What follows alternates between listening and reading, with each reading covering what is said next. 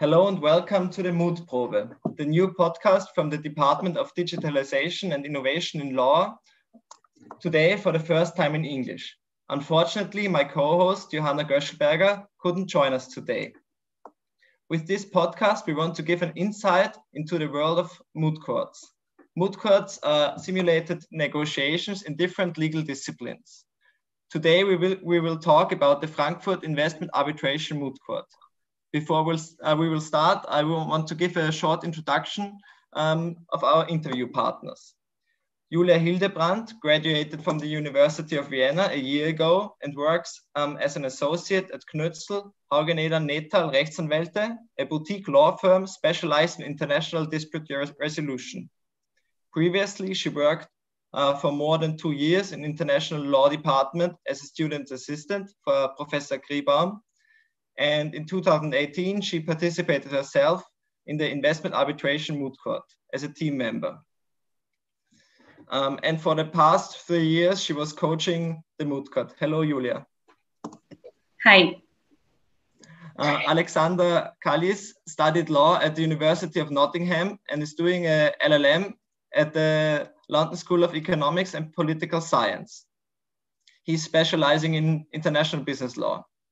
He participated in the investment um, moot court in 2019 as an Erasmus student for the team of the University of Vienna. Um, the team achieved the second place at that time. Sophie Aulitsky just graduated from uh, Uni Wien and is doing her judicial year. She participated in the investment arbitration moot court last year. The team reached the second place in the pre-moot in Moscow the moot court was unfortunately can, uh, cancelled due to the corona crisis.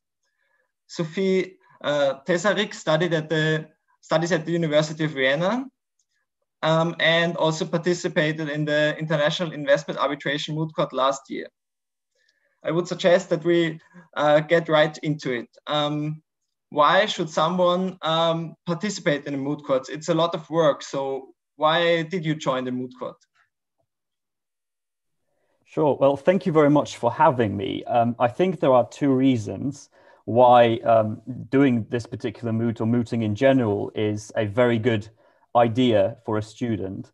Um, the first reason is that it really develops um, practical skills which are otherwise very difficult to obtain at university. And by that, I mean particularly written and oral advocacy, um, it would build your confidence um, quite a bit and your ability to work in a team, which are obviously um, characteristics of a very good lawyer. And that brings me to my second point that completing or competing in mooting is excellent for career progression as well. It is, until this moment, one of my most um, impressive uh, thing on my CV. And it really demonstrates to potential employers that you have the capacity to work very hard and succeed. So I think for those two reasons, um, which you can't really get at university stage um, in many different ways, is is why you should totally consider um, joining a moot. Yes, I think those those aspects are are really uh, speak for a moot court, and I hope it motivates the the listeners to participate in one. And from which aspect of the moot courts did you um, um, benefit the most? Oh, for me, it was um, actually just the fact of pushing myself out of my comfort zone. You see, before I, uh, I joined the moot, I was actually quite convinced that I'm quite afraid of public speaking, but then I did it and it went pretty well. And I'm currently pursuing a career which is all about oral advocacy. So I think that was a very important um, element to my whole academic experience and progression. And many of the successes I currently have are linked in some way back to having completed the Frankfurt moot.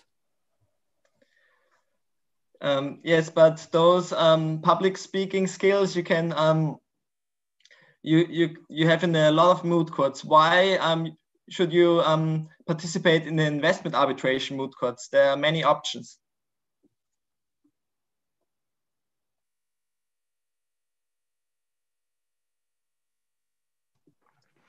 I think because the investment arbitration moot court focused very intensely on the verbal presentation, not so much on the written submissions. And um, so personally, uh, present to present the case was also my the skill I learned the most intense from that moot court. And you also really have to uh, honor your skills in the sense of listening to what you say, what's what the arbitration arbitrators say, and what your opponent says to have a good rebuttal or to answer questions very intensely. And I'm not sure I've only participated in that moot court, but while talking to other mooties, I'm not sure if this is so much the focus in every moot court as is in this one. Yes. Julia, what is your opinion on that? What uh, what is different about this moot court from others? Well, I fully agree with Sophie on this point and would also just add that for the Frankfurt Investment Arbitration Moot Court, what is special is that we do not have a big written phase, like for example, for the Jessup Moot Court. So all you have is so-called skeleton arguments, which are bullet points of your arguments. And that gives us the opportunity to start from the beginning with the presentation and the development of your English skills and presentation skills instead of focusing first just on writing. And that's, I think, very good if you if that is your goal in participating in the moot court to improve your English skills and your presentation skills. Um, and a lot of students are of the opinion that moot courts are only for the for the best students with the, maybe the best five percent. Uh, how do you apply, and what is required from your student? Do you have a, to be a straight A student? No. So we never request your transcripts. We don't want to know your grades. All we want is a CV and a letter of motivation. And then we're going to invite the kind of first narrowed down group to an interview round. And after that interview round, we decide who is going to be part of the team. What is also maybe relevant for people that want to apply is that we choose four people and all four people are going to plead in the moot court. So there is no research team or someone who will not have the full moot court experience. Everybody is going to have the full experience here. And we had a lot of posit uh, positive effects of a moot court, but do you also get ECTS credits for it, or is it just for fun, let's say? Yeah, that's a very relevant question for the students. So you get four ECTS for the winter semester and two ECTS for the summer semester because the moot court happens in March. So the whole thing is done after the first month of the summer semester but you also have the possibility to gain extra ECT if you um, submit us a paper on your topic, and you have the possibility to have one or two seminar papers in the course of this moot court. And once uh, a student successfully applied, um, how is the supervision? Um, do you get in contact with law firms, and, and how does the co coaching work? So the coaching works in the way that first we meet the students twice a week. And as I said, we don't have a written phase, so we start already with the presentation. And of course, with uh, teaching investment law and public international law, because mostly when the students start in this moot court, they do not have the in-depth knowledge that is needed for the moot court itself. So this is the first two months, approxim approximately two to three months until New Year's. And then we start with three sessions a week. So it is a lot of work. Um, in these two to three sessions, we are mainly pleading, pleading, pleading, pleading for hours. And um, also, of course, we are there for the students in between. We're very flexible in that manner. If they need help with the argumentation, if they need um, kind of uh, if they have questions or want extra knowledge they can always call us so i think it's a very personal experience yes it's definitely very personal um, you almost feel one-on-one with your two coaches and um, pleading is essentially just a simulation of, of the moot itself.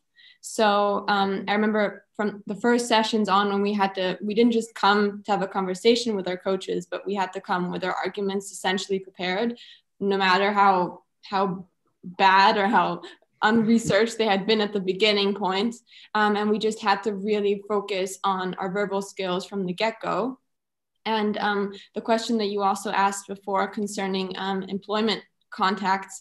So we um, had arbitrators come in that um, so we had an arbitra- a tribunal of three people, not just our two coaches, um, and but it was usually people from academia, so university professors, um, previous mooties. So for our year, we had little contact to firms, but it was very interesting to be connected to academia and, and get connections at the university itself, which is also a very interesting career prospect for somebody who wants to go more in depth um, into research or become a predoc um, and, and, and pursue a PhD or further degree. Yes, and the, the massive workload was mentioned. Um, could you do other courses next to it, or was it so much work that you just should do a moot court in a, in a semester, for example? So the Frankfurt um, investment arbitration moot is from from its timing, it's rather practical because it falls right into the um, semester break, so the the February vacation. So the moot is usually beginning of March, and the pre-moot that you get to take part in is in February which is usually a time where students don't have um, university. So the really intense phase um, lines up quite well with your regular university schedule. And for my case, I did my normal exams in November. I had the luck that I only had one more exam left after that. So I chose to take the time for the moot and focus on that more in depthly. But I definitely agree with anyone who says that you can pursue something else in in in the meantime. But maybe in January you want to focus more on extracurriculars, so Wahlfächer, and and and take more time for the moot because essentially you only get one shot to perform at the moot itself and and and and one exam phase more or less yeah i mean yeah it's a once in a lifetime opportunity essentially um, and how big is this competition? How big is the Frankfurt Investment Arbitration Moot Courts? How many uh, participants are there? Is it a worldwide competition? It's a worldwide competition with 45 teams in the main round in Frankfurt. You have uh, country pre-selective rounds in, for example, India and France. So in total, there are about 60 teams that compete in different rounds. And um, it's very interesting because the global aspect is not just in the teams and the universities that you meet, but also in the arbitrators. So the arbitrators that are going to evaluate your performance in the moot court are from all over the world, from different law firms, uh, universities, but it's a highly practical group of people, of arbitrators and counsels. So this is, I think, the most charming aspect of the moot. I would and, also just like to add that perhaps um, the career prospects um, take full bloom more in Frankfurt itself, where you get to meet arbitrators from all over the world, um, and and those who see you perform well. I mean, you can immediately communicate with them and connect with them. Unfortunately, due to COVID, we weren't able to do that, and and maybe with a digital form, it's also more difficult. But that was really the beauty of it that you can network um, there. Yeah, that's maybe a good point. That's interesting for students um, how does it work in times of COVID? But please, uh, Alexander, go ahead before before someone answers the next question. Sure. Um, just to add, because I've had the moot uh, before COVID, so there's actually a lot of events around the moot as well. So we've had an event um, at Debevoise Plimpton in Moscow, which involved receptions and a number of different talks of some quite famous practitioners. And in Frankfurt itself, there was an event with, I believe, Freshfields as well. So I think there's plenty of opportunities to network, to really uh, make some connections, um, which is, you know, another great advantage of doing mooting.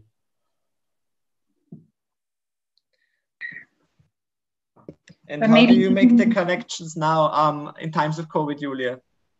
So now it's of course very, very different. Uh, we just had the pre-moot last week um, the Milan Premoot. In this case, normally we participated in either Paris or Moscow. So you travel there and you meet at least a number of, of teams already in the Premoots, which are kind of a practice round for you. So they do not count for the moot court itself. They are just for the students for their first experience in mooting. But this year, all was virtual, which uh, has some implications. On the one hand, it is more, it is harder than an in-person pleading. Virtual pleadings, even in practice, are always more tiring.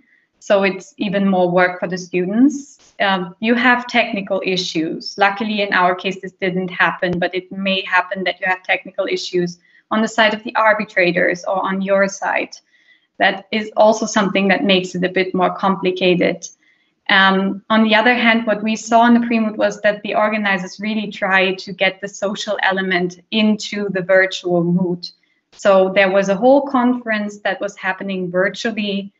There was a lot of uh, possibility to exchange in breakout rooms to talk with other teams. Um, there was an exchange of email information for um, if you had to exchange uh, house, so-called housekeeping rules with the other teams. That means um, your pleading has a time allocation, an order of claims that you're pleading. All these things normally will be addressed with the team, with the other team in person before you're pleading. This is not possible. So we have all the email information that we can exchange with the other teams. And we even had a friendly pleading round with another team virtually with a law firm this year. So there are, on the one hand, more opportunities because everything is virtual. People don't have to travel. Universities that don't have the money can participate in the moot court. And on the other hand, there are elements that are harder for the students, especially, especially connected to the virtual pleading. Yes, uh, as, and as you mentioned, money. How is it in, in normal years to say? Um, is the um, are the travel expenses paid by the university or do the students have to pay them by, by themselves? Well, in our case, it is all reimbursed by the university, however, after the moot court.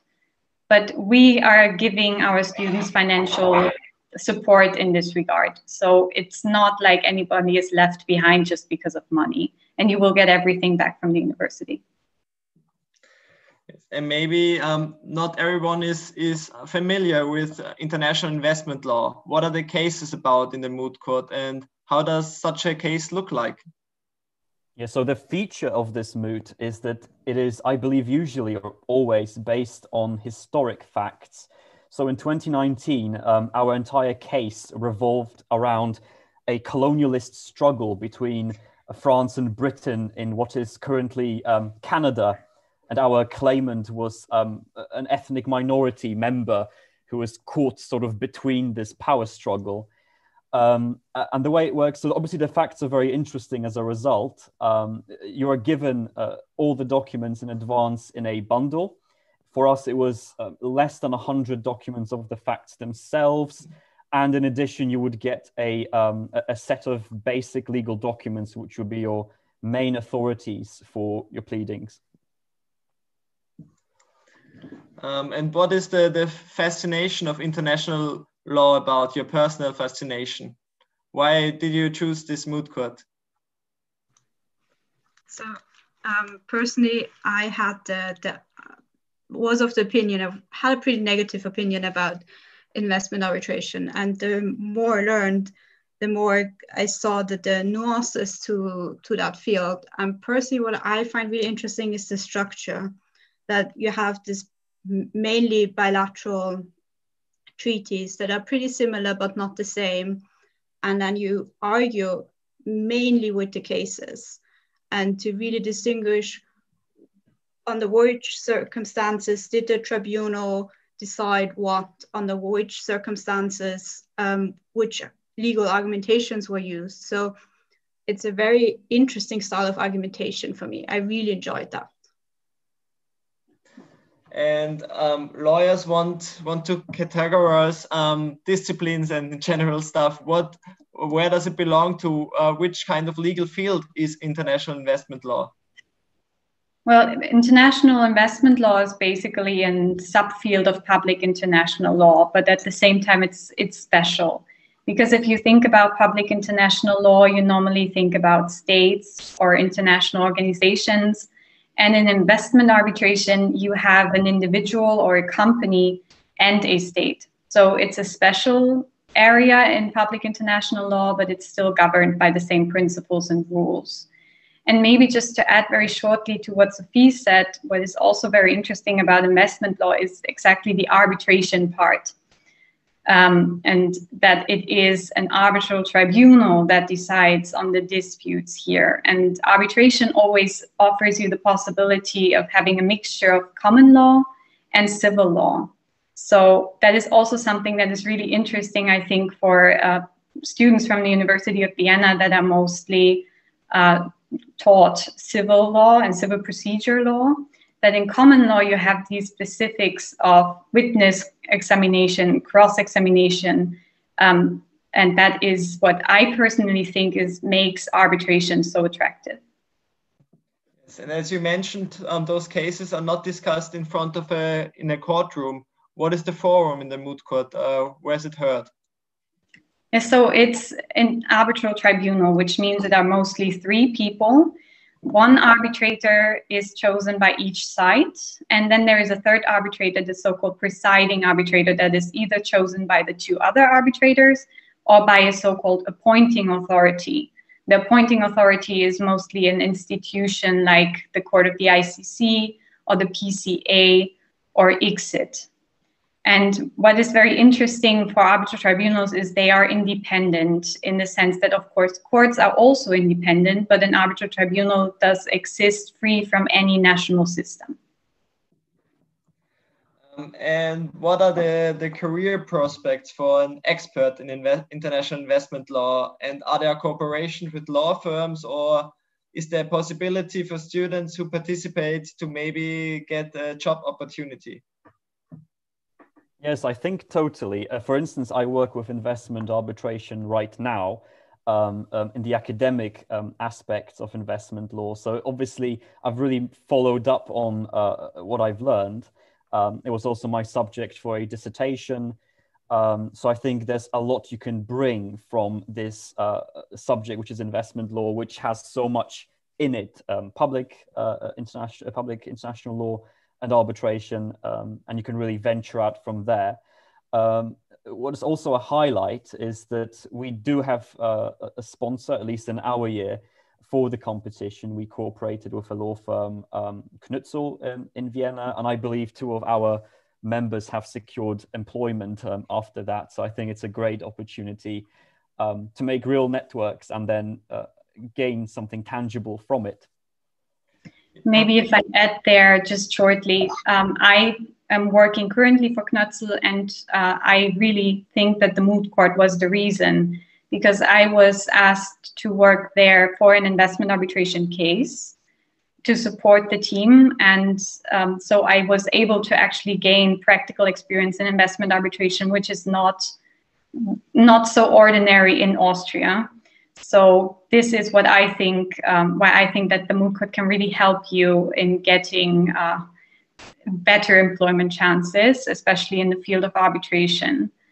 And we will always try to cooperate with more law firms and different law firms. And arbitration is a big deal in Austria. So if you jump on the train, the moot court is a good possibility. Yes, and maybe another question about the topic. It's a little bit critical uh, investment um, law can often lead to governments, often of, of smaller country, um, non-developed countries, that the um, legislative freedom is um, maybe restricted. I'm thinking, um, for example, of Philip Morris versus Uruguay, where Uruguay wanted to implement a new non-smoking initiative, and Philip Morris um, tried to stop it. Uh, is there too much power um, for big um, corporations and, for example, represented by international top lawyers? Sure. Well, I think it's a very big issue, which will be particularly aggravated following um, the COVID 19 pandemic, which will result in a number of um, regulatory measures, or has resulted in a number of regulatory measures on behalf of states, um, and also Brexit from uh, my UK perspective. I think the really um, important issue here is that the ability to challenge regulatory freedom might grant the foreign investors more rights than it would grant to domestic investors, which is the big objection that, for instance, Australia made quite recently. And uh, even more critically, it might prevent states from passing quite essential legislation, for instance, um, environmental legislation, as we have seen um, in the Vattenfall cases, for instance. But the, so, so the future is obviously very interesting. It's very interesting for the from the state perspective as well, because states inevitably feel like that's not what they signed up for. Um, uh, investment law has evolved into something that quite restricts them, even though it, when they signed um, all the investment agreements, they rather envisaged something different, envisaged um, arbitration to stem from contracts rather than treaties, so to be much narrower uh, in their scope. Um, so I think just to look a bit ahead, um, we will likely see investment agreements being more specific about the uh, requirements therein, for instance, definition of um, an investment. Um, and we, uh, we will likely see tribunals um, affording a bit more of uh, regulatory freedom to states, which is a, a trend um, which we can see in a number of recent cases, for instance, Hydro Energy One um, and Spain, uh, which will suggest that yes, we should afford some margin of appreciation in the end. But this is a very hot topic, I agree. So if anyone has any, any thoughts, please feel free. I would jump in here. Um, you mentioned the Philip Morris versus Uruguay case, and I actually think that's very funny because this case was actually decided in favor of the host state. So it was a rejection here, and that is basically something that goes to the fact that when there is a claim raised by an investor, a multinational company, a big conglomerate, then there is a lot of press coverage. But when there is a decision that goes against that claim, that actually dismisses the claim, then there is very little coverage, which is probably why there is so much bad news about investment arbitration. And on the other hand, what is also interesting, in my opinion, is that more than half of all cases that are filed are already rejected in the very beginning, so in the so called jurisdictional phase. And then when you only have less than half of the cases left, the biggest part of that is rejected on the merits. So in the end, you have a very small part of all claims that are filed that is actually successful. And then taking into consideration that some of these cases are decided without any damages awarded to the company, so basically no real profit for the company that filed the claim. I think that the the public opinion about investment arbitration is very bad compared to what is actually happening in investment arbitration, specifically when it comes to the issue of states being um, being subjected to maybe unfair claims. Yes, and um, for for instance, in Austria, there's there's a lot of trust maybe in the in the statutory courts. How is a fair trial uh, guaranteed in front of such a tribunal? That's a very interesting question. Well, first of all, arbitral tribunals are comprised of uh, counsels and lawyers and uh, even ICJ judges and arbitrators. So these people are, from their nature, um, lawyers and, and legal scholars. So they have a certain understanding of fair trial and they will most definitely try to conduct a fair trial. So there is a lot of trust from the side of the parties in the arbitral tribunal. And also arbitration was actually created because of the of the idea that a national court that would decide on the case of a foreign investor against that state may be, even without knowing it and wanting it, biased in favor of that state. So arbitral tribunals are there to actually guard due process. Okay, I think that's that's a good outlook. Thank you very much for participating. And maybe um, can you state again where you can find the moot court on which website or, or how do, do you apply? Where can students find it? You can find it in the Lehrveranstaltungsverzeichnis of the University of Vienna and on the website of the Department for International Law and International Relations. And you can, of course, always send an email if you have any questions either to me or to the department secretaries. And if you want to apply, we will start the application phase again before the winter semester next year. Okay, thank you all for joining and I, I hope um, everyone enjoyed this session and I hope a lot of students will apply now. I think it's a really